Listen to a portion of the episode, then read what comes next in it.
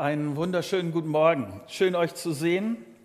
Ähm, auch schön, dass ihr in der Fahr dabei seid oder wenn ihr euch online zugeschaltet habt. Das ist auch sehr schön, euch äh, dabei zu haben. Und ich weiß gerade jetzt, in, äh, wenigstens für diesen Sonntag besonders, ist das ein bisschen stärker der Fall, weil ich weiß, dass manche schon gesagt haben, oh, wenn der Marathon ist, äh, dann versuche ich mich da gar nicht erst durchzuquälen, weil das manchmal ziemlich kompliziert ist. Oder manche sind auch äh, im Urlaub und ich weiß, dass ihr, äh, und das finde ich gut, euch ein bisschen Zuhausegefühl holt, ähm, dadurch, dass ihr ähm, dann mitzuguckt. Sehr schön. Ich würde gerne noch mit uns beten und wenn das geht, dann steht auch mit mir dazu auf.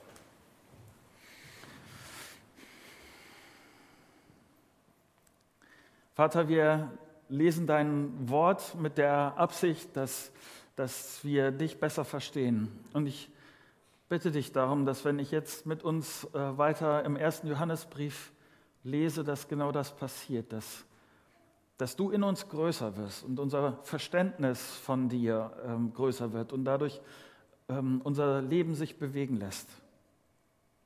Danke dir dafür, dass du hier bist und dass dein Wort die Kraft hat, uns zu bewegen. Gebrauche mich jetzt dazu, bitte. Amen. Ich werde das vielleicht schon mal erzählt haben. Ich, ähm, ich mag Technik gerne. Ich finde äh, das sehr spannend, wenn ich ähm, verstehen kann, wie manche Sachen funktionieren. Und es ist, ich gebe zu, es ist schon sehr lange her. Ich weiß nicht, äh, ihr werdet das an dem Beispiel merken, wie lange das her ist. Äh, es gab da noch, das war noch die Hochzeit der Plattenspieler, Vinyl und so, das, äh, das war noch das Ding. Und ich war wirklich noch ziemlich kurz und ich wollte wissen, wie, wie, wie funktioniert das mit einem Plattenspieler? Wie kommt da aus diesem Teil, was sich dreht, nachher der Klang raus? Für mich war das erstmal nicht einsichtig, ich habe das nicht verstanden. Äh, wie sind da die Zusammenhänge?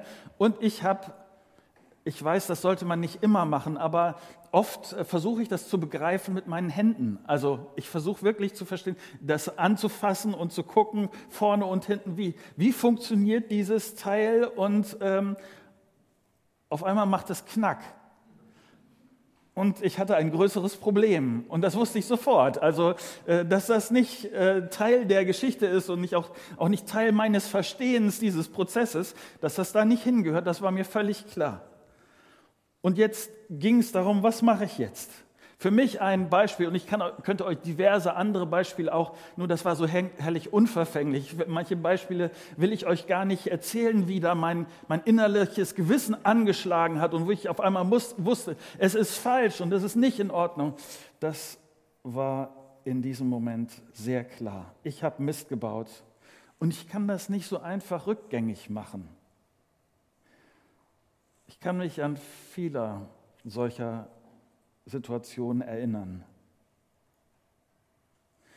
Und ich bin dankbar dafür, dass das Wort Gottes diese Momente nicht ignoriert, dass es nicht einfach das ausgrenzt, sondern dass ich in der Bibel lesen kann, wie es in solchen, was, der, was die Idee Gottes für solche Momente sind, was, was Gott will, was in solchen Momenten passiert.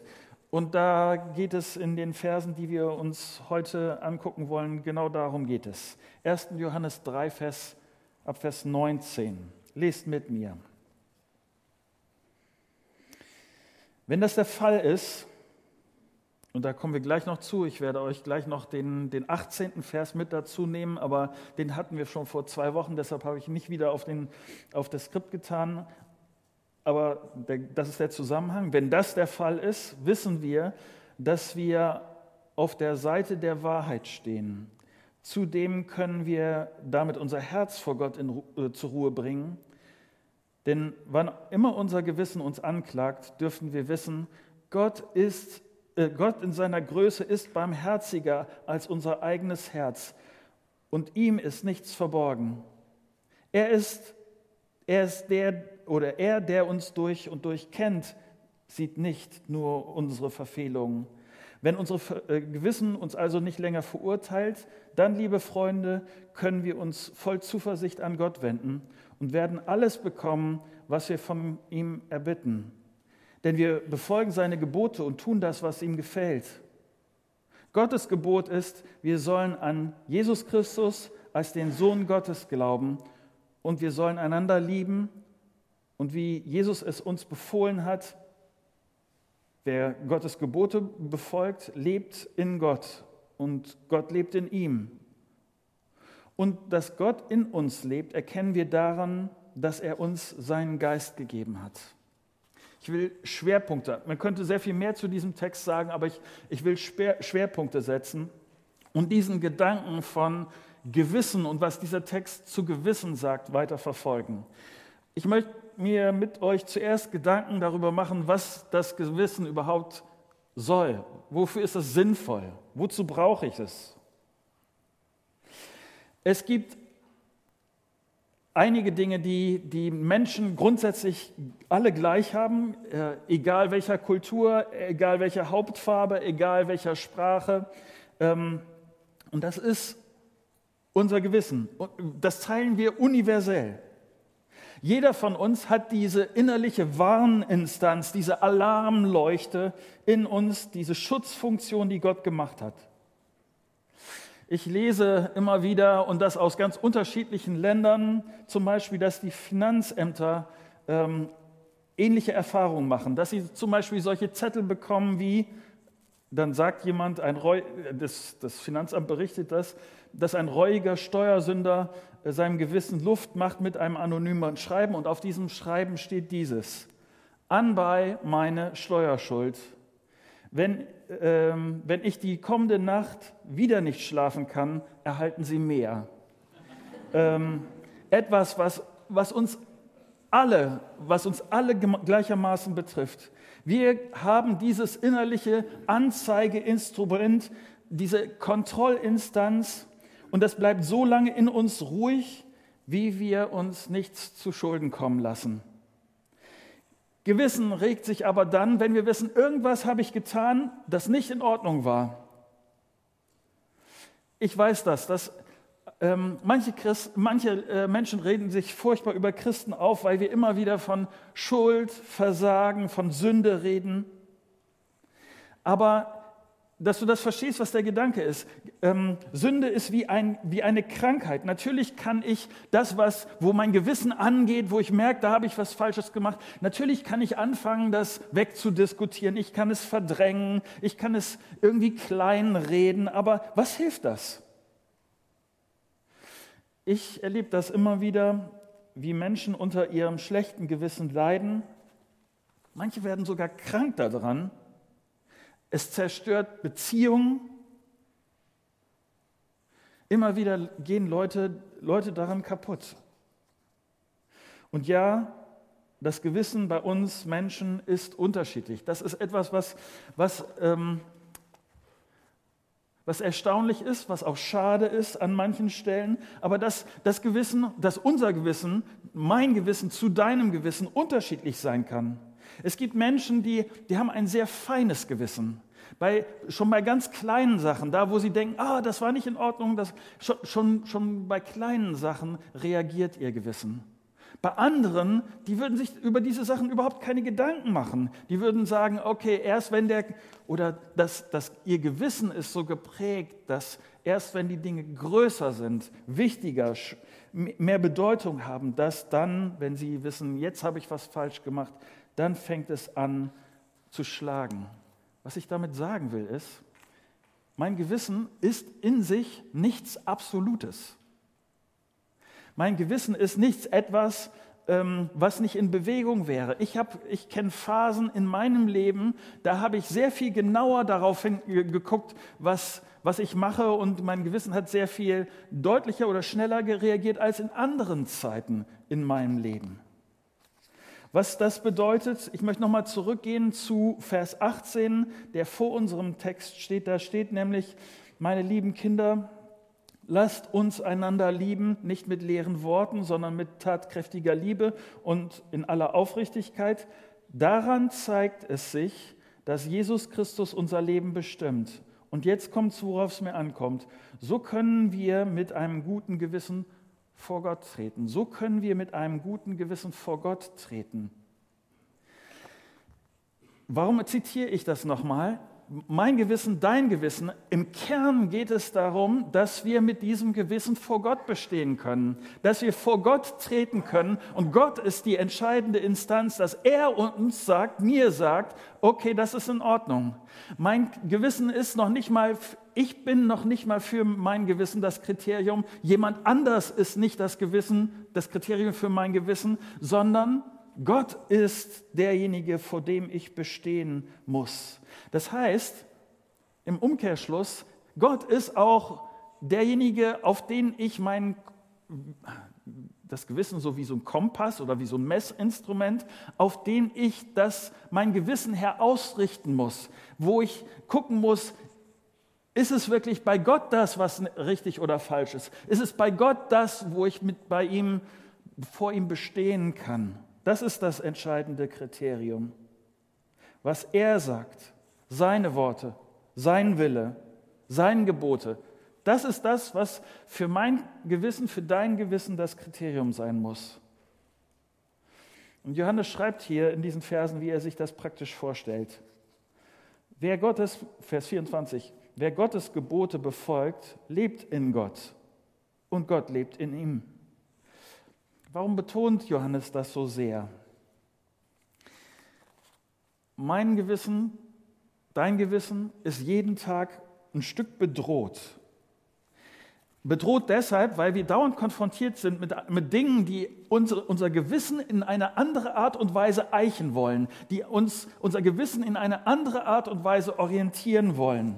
Ich sag mal, ich, ich, ich sehe eine Serie, ich lese ein Buch, ich höre Nachrichten, ich treffe auf Leute, die ein anderes Gewissen haben. Und all das versucht Einfluss auf mein Gewissen zu nehmen, versucht einen Abdruck zu hinterlassen. Was ist richtig und was ist falsch? Oder was ist, was ist nur Ansichtssache und jeder kann das so machen, wie er das für richtig findet?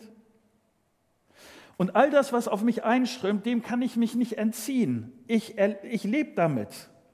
Und deshalb brauche ich in diesem, in diesem Fluss von unterschiedlichen Meinungen, von unterschiedlichen Gewissen, ich brauche eine Orientierung. Ich will auch nicht, dass diese, diese Eindrücke einfach so ungefiltert auf mich einströmen, sondern ich will, dass dass es etwas gibt, und Johannes spricht hier davon, dass Gottes Gebote, sein Wille, das ist wie ein Filter, der auf mein Gewissen liegt, etwas, was dann durchlässt, was wirklich von Bedeutung ist und alles andere versucht draußen zu halten. Deshalb brauche ich Gottes Gebote.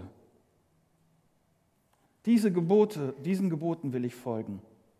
Ich will, dass, dass das mein Leben prägt, dass das mein Umgang mit meinem Gewissen prägt. Das Zweite, das Gewissen, mein Gewissen, wer ist größer, so habe ich das genannt. Und ja, das Problem ist ja dann, wenn, wenn ich, selbst wenn ich mein Gewissen richtig ausgerichtet habe, wenn ich es an Gott festgemacht habe, dann komme ich wieder, immer wieder an Stellen, wo ich weiß, das war nicht in Ordnung. Vers 20. Doch auch wenn unser Gewissen uns anklagt und schuldig spricht, dürfen wir darauf vertrauen, dass Gott größer ist als unser Gewissen. Er kennt uns ganz genau. Was bedeutet das, wenn, wenn Johannes hier schreibt, dass Gott größer ist als unser Gewissen? Ich habe diesen Plattenspieler abgebrochen. Weißt du, was das Problem dabei ist? Das Problem war nicht meine Neugierde. Das Problem war nicht, dass ähm, dass ich da rausfinden wollte, wie das Ganze fu funktioniert. Das Problem war, dass meine Eltern mir vorher gesagt haben, mach das nicht. Und dass ich es trotzdem gemacht habe. Und mein Gewissen sch schlägt hier zurecht und klagt mich an und spricht mich schuldig. Ähm, ich bin letzte Woche und äh, das war so, so krass, dass ich euch das kurz erzählen muss. Ich, ich bin äh, im Internet vorbeigeschaut und äh, da habe ich ein Angebot, da musste man sogar Geld für bezahlen, eine Anti-Stress-Übung gegen Schuldgefühle und schlechtes Gewissen. Fand ich krass. Ich kann sowas buchen, um nachher, äh, anscheinend ist das Versprechen, dass ich mit einem guten Gewissen nachher dabei rauskomme. Es kann sogar sein, dass ich das nachher alles selber glaube. Aber ehrlich, was hilft mir das? Ich wusste, ich habe das Ding abgebrochen und ich habe etwas getan, was nicht in Ordnung war. Und ehrlich, meine Überzeugung ist,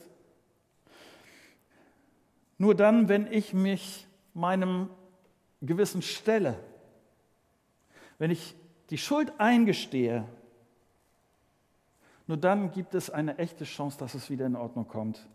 Ich mache einen Fehler, mein Gewissen reagiert und es klagt mich an und es klagt mich zu Recht an und dann ist die einzige Lösung, dass ich einem gnädigen Gott begegne. Hier steht, Gott ist größer als mein Gewissen. Und was das bedeutet ist, Gott ist nicht der, der bei der Verurteilung stehen bleibt, zu Recht verurteilt. Gott ist zu Recht zornig auf mich. Gott hält mir zu Recht meine Sünde vor. Aber das ist nicht alles, sondern er ist auch der, der mir vergibt und der mir gerne vergibt.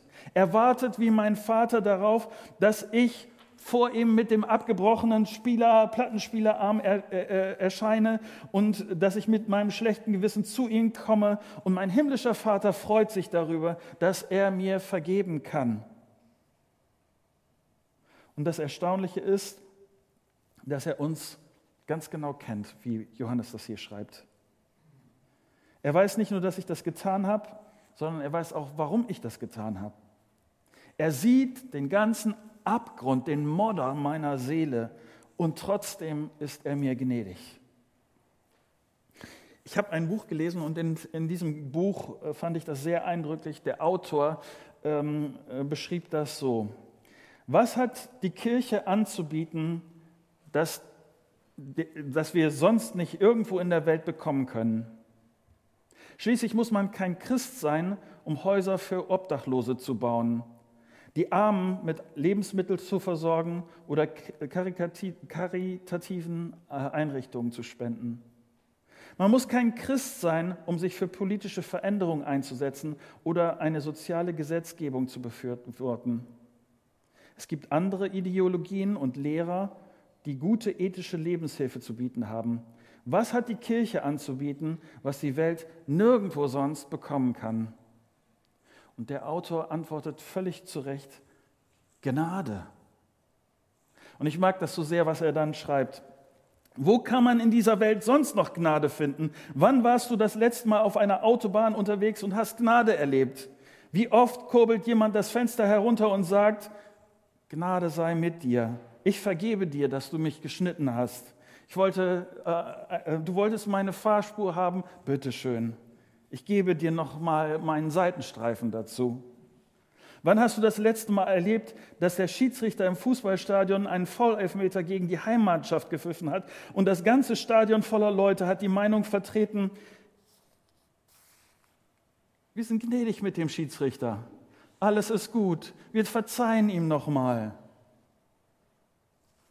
Gott ist gnädig. Und das ist das ist das, was an Gott so enorm ist, so großartig ist. Das, was Johannes hier in diesem Vers betont ist, Gott ist größer, seine Vergebung ist größer, seine Gnade ist größer. Ich kann zu ihm kommen mit meinem kaputten Gewissen, mit dem, was ich zurecht fühle innerlich und ich kann bei ihm wissen, er ist größer als das. Er ist so voller Gnade und Nachsicht, voller Liebe und Geduld. Er ist so viel größer als mein Gewissen. Er ist die einzige und alleinige Adresse, ein, ein schlechtes Gewissen nicht nur zu verdrennen, nicht, nicht das mein Gewissen zu bequatschen, nicht mein Gewissen zu verharmlosen oder dass es scheintherapiert wird oder so. Er ist der Gott, der, bei dem schlechtes Gewissen heil werden kann, grundlegend. In Vers 19 steht wörtlich, wir werden vor ihm unser Herz zur Ruhe bringen. Kennst du das? Ein unruhiges Gewissen? Ich kenne solche Momente, dass es immer wieder aufploppt. Ich versuche es irgendwie zu argumentieren, aber es kommt immer wieder hoch. Und die Lösung ist nicht, dass ich damit sage, okay, irgendwann äh, äh habe ich es wahrscheinlich genug verdrängt oder so, sondern hier sagt Johannes, bei ihm, bei Gott werden wir unser Herz zur Ruhe bringen. Schuld wird vergeben und dadurch wird mein Gewissen in Ordnung. Das Dritte. Was, was, hilft mir, was hilft mir das praktisch mit, mit dem Gewissen und mit meinem Umgang mit dem Gewissen? In Vers 21 steht, kann uns also unser Gewissen nicht mehr verurteilen, meine Lieben, dann dürfen wir voller Freude und Zuversicht zu Gott kommen. Es gibt bestimmt unterschiedliche Gründe, auch dass Christen schlechte Zeiten erleben, schmerzhafte Zeiten, äh, Zeiten von Trauer und Schmerz. Aber Johannes hat hier recht, dass ich, wenn ich mit Jesus unterwegs bin, wenn ich erlebt habe, dass er mir mein schlechtes Gewissen, dass er meine Schuld vergibt und dadurch mein Gewissen zur Ruhe kommt, dass ich jeden Grund habe zur Freude. Gott verurteilt mich nicht. Ich kann voller Zuversicht, optimistisch, voller Erwartungen zu Gott kommen. Und ich will das für mich sagen. Ich will mich nicht an dieses Geschenk gewöhnen. Vieles, ich bin mir sicher, dass für viele von euch heute Morgen, vieles, was ich gesagt habe, das, das kennt ihr. Und meine Hoffnung ist, dass das, was ich hier heute Morgen tue, das Erinnern an diese, an diese Tatsache, das Erinnern an dieses, aus, an dieses außergewöhnliche Geschenk Gottes, dass es dazu führt, dass du, dass du dich nicht daran gewöhnst, dass du das nicht als verstanden abhakst, so begriffen, weg, weiter, sondern dass du staunend davor stehst, dass dieser Gott so mit dir umgeht. Gott, der das zu Recht ganz anders machen könnte. Und lass mich erst mal eine Nase putzen und dann machen wir weiter.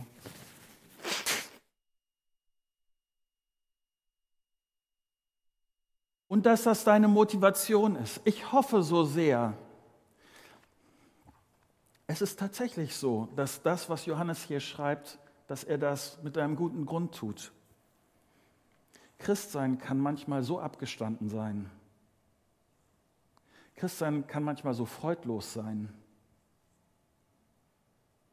Und ich verliere diese tiefe Freude, dieses Glück darüber, dass mir vergeben worden ist. Ich hoffe so sehr morgen, dass du aufstehst und dass du, es kann sein, dass der Tag zickig ist und du denkst, oh, wie soll das werden? Wie soll ich das schaffen? Ich treffe die und die und die Leute. Ich habe die und die und die Arbeit vor mir oder was es auch immer ist. Aber weißt du, was es für einen Unterschied macht, wenn die, wenn die Freude über das gute Evangelium Gottes, wenn die Freude über ein zur Ruhe gekommenes Gewissen, wenn das deine Motivation ist? Und tatsächlich behauptet die Bibel, nichts anderes ist eine sinnvolle Motivation, das dich, das dich antreibt, das dich vorwärts bringt, das dich durch die Woche bringt. Nichts anderes ist eine sinnvolle Motivation als das, dass dieser Gott dir gnädig ist, dass dieser Gott dir barmherzig ist. Und ich möchte dich heute Morgen daran erinnern, dass wenn du Christ bist, dass dieser allmächtige Vater, dieser himmlische Gott, dass er dich kennt und dass er dich nicht verurteilt. Ich möchte dich daran erinnern, dass es einen Punkt in deinem Leben gegeben hat, wo du in die Arme Gottes gelaufen bist. Und ich hoffe, dass dir dieser Gott immer noch alles bedeutet und dass du voll Dankbarkeit auf Jesus siehst. Und dass du dich fröhlich an, die Gebote Gottes, an den Geboten Gottes orientierst. Vers 24. Wer seinen Geboten gehorcht, den wird nichts von Gott trennen. Und auch Gott hält ihm die Treue. Das wissen wir, weil der Heilige Geist, den Gott uns geschenkt hat, dies bestätigt. Verstehst du, das ist Du in Gott, Gott mit dir. Und das begeistert, fröhlich unterwegs zu sein, weil er dir gnädig ist. Vers 22. Er wird uns alles geben, worum wir bitten, denn wir gehorchen seinen Geboten und leben, wie es ihm gefällt. Nicht, dass du diesen Vers falsch verstehst. Gott ist kein, sagen wir, äh, Wundermittel gegen alle Probleme im Leben. Du schmeißt oben ein Gebet rein und unten kommt, das, äh, kommt die Erfüllung raus. So ist Gott nicht. Das ist nicht seine Absicht. Aber das, was Gott äh, dir sagt, ist, ich bin mit dir und rede mit mir. Sag mir, was auf deinem Herzen ist. Und wenn ich weiß, dass Gott so viel mehr durchschaut in meinem Leben, dass er so viel mehr versteht über die Zusammenhänge, die manchmal äh, so, so undurchsichtig sind, wenn, äh, von Beziehungen, von Arbeit, von äh, was auch immer alles in meinem Leben passiert. Und wenn ich dann weiß, ich bin mit diesem Gott unterwegs, der all das versteht, und ich komme zu ihm und ich sage ihm im Grunde genommen, Gott, ich das, was ich erkennen kann, ist das und das. Und das wäre das, äh, wenn du das ähm, machst, dann wäre das super. Aber Gott, ich will das tun, was du willst. Und wenn es ganz anders wird, ich weiß, dass du es gut meinst mit mir. Alles gut. Ähm, wenn du Christ bist, Ich treffe immer wieder Menschen, die als Christen geplagt sind vom schlechten Gewissen und das ist manchmal kaum auszuhalten. Leute, die bitter werden, weil, weil sie immer noch sich schämen, diese Sünde zuzugeben, damit zu Gott zu gehen und das schon so lange getan haben, dass ihr Herz fast explodiert, dass ihr Leben darüber sauer wird. Johannes sagt hier, Gott ist der, der gnädig ist. Das, was, wo du weißt, es ist nicht in Ordnung, das, bring das zu Gott. Klär das mit, wenn es Menschen betrifft, klär das so gut, wie du das kannst. Das Beste, was du bei Sünde machen kannst, ist es nicht für dich zu behalten, nicht dein, weiterhin dich mit deinem schlechten Gewissen rumzuquälen, sondern es zu Gott zu bringen. Und ich will ein zweites sagen. Wenn du kein Christ bist heute Morgen, dann hoffe ich, dass dies der Moment ist, wo du, wo du diesem gnädigen Gott begegnest und dir von ihm vergeben lässt. Wenn du das so Gott sagst in deinen eigenen Worten und ganz einfach, Gott, ich habe verstanden, ich brauche Vergebung. Gott, ich habe verstanden, hier das und das und das war nicht in Ordnung und bitte äh, vergib mir das und ich will mit dir leben und du sollst Chef sein und ich will dein, dem folgen, was du willst. Gott nimmt so ein Gebet ernst.